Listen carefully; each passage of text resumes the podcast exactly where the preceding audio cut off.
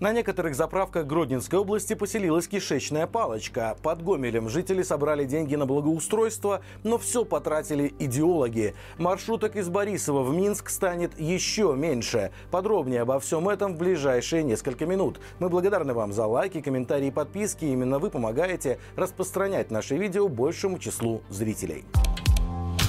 На некоторых заправках Гродненской области поселилась кишечная палочка. Местная санэпидемслужба проверила больше сотни объектов торговли и общественного питания, которые находятся при АЗС. Нарушения не были найдены только на пяти из них. Где-то персонал работал с продуктами без медсправок и гигиенического обучения. Не было санитарно-гигиенических заключений на услуги общепита. В других местах помещения и холодильники были грязными или имели дефекты, а еда хранилась вместе с непродовольственными товарами. Кроме того, не соблюдались сроки годности кулинарной продукции, температурно-влажностный режим при хранении пищевой продукции. Также в санэпидемслужбе сообщили, что в 10 отобранных пробах пищевой продукции, в том числе собственного производства, были обнаружены бактерии группы кишечной палочки. То есть, если предположить, что анализировали еду всех проверенных ЭЗС, то это 10% случаев. Напомним, ранее в Гродно, Минской области и на Могилевщине проверили точки фастфуда и в каждой нашли нарушения.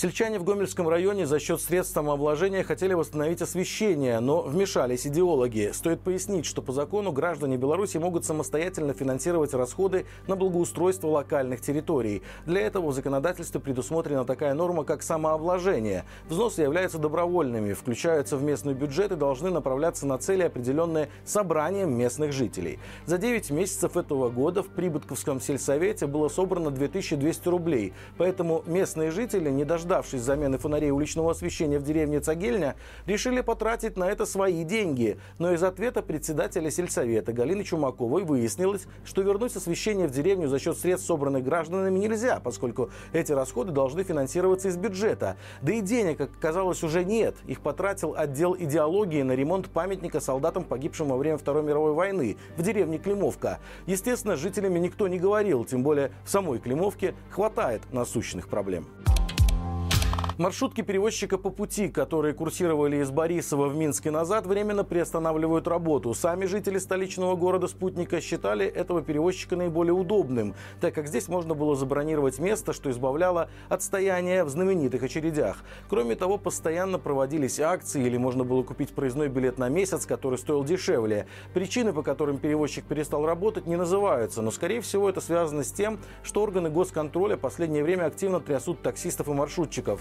Но самое главное, что Борисовское направление всегда считалось проблемным. В Минске, особенно по выходным дням, в ожидании маршрутки выстраивались огромные очереди. Люди ждали транспорта часами, иногда были вынуждены оставаться в столице на ночь. Теперь, когда на одного крупного перевозчика стало меньше, проблема, очевидно, увеличится.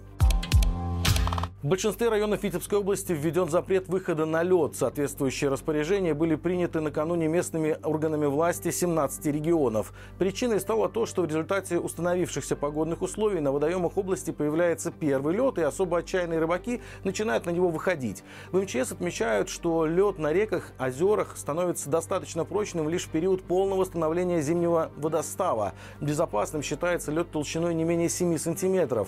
К слову, в этом сезоне уже есть первый погиб погибший рыбак.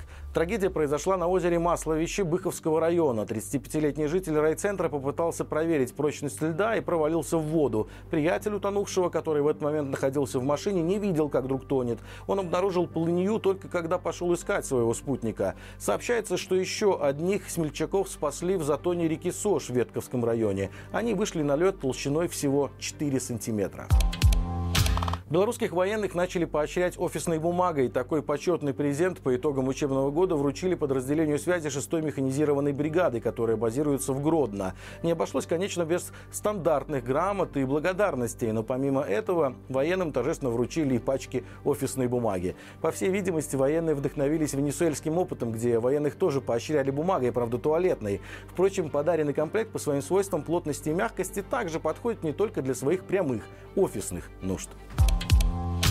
В деревню под Осиповичами пришли неожиданные гости – Зубр и Зубренок. Они прогуливались на поле под самыми заборами местных жителей. Один из них снял гостей на видео и выложил в ТикТок. Посмотреть на Зубров в двух шагах от людского жилья пришли сразу несколько сельчан. Одна из соседок, уверяет мужчина, даже разглядывала их в бинокль.